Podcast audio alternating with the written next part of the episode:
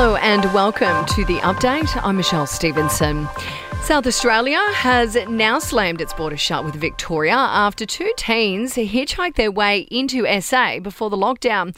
Now, the young girls, who have since tested negative, hopped onto a bus before being caught. Victorian health officials, meantime, are still concerned about five key coronavirus exposure sites, with 15,000 close contacts now identified. There have only been four new local cases of COVID reported in the past 24 hours, and all of those infections are linked. Well, the federal government is defending its vaccine rollout as the blame game over Victoria's latest lockdown does intensify.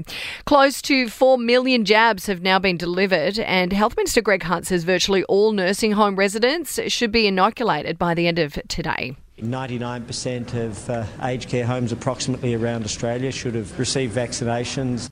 While Labor isn't buying it, they're accusing the federal government of being just dangerously complacent when it comes to the vaccine rollout. Shadow Health Minister Mark Butler claims that conflicting messages have actually left people exposed and contributed to the latest lockdown. At a time of increasing vaccine hesitancy, instead of getting out there proactively supporting and funding a community information campaign like we've been encouraging them to do, the AMA and many others have, they're sitting on their hands. Now, charges against rugby league player Jack de Belin have been officially dropped today, but the judge involved isn't too happy that the news leaked that, describing it as a discourtesy to the court. And a woman over in the US has won Ohio's Vax a Million lottery. The 22 year old took home $1.29 million. That was in return for just rolling up her sleeves and getting the jab. To sport now, and a decision on where Origin 1 will be played is set to be made soon. The series opener is due to be held at the MCG. Now, that's just six days after Victoria's lockdown ends. And nine Aussies have made the main draw for the French Tennis Open over in Paris. In your entertainment news, now Kim Kardashian has finally put to bed those rumours that she caught COVID from her controversial birthday trip last year.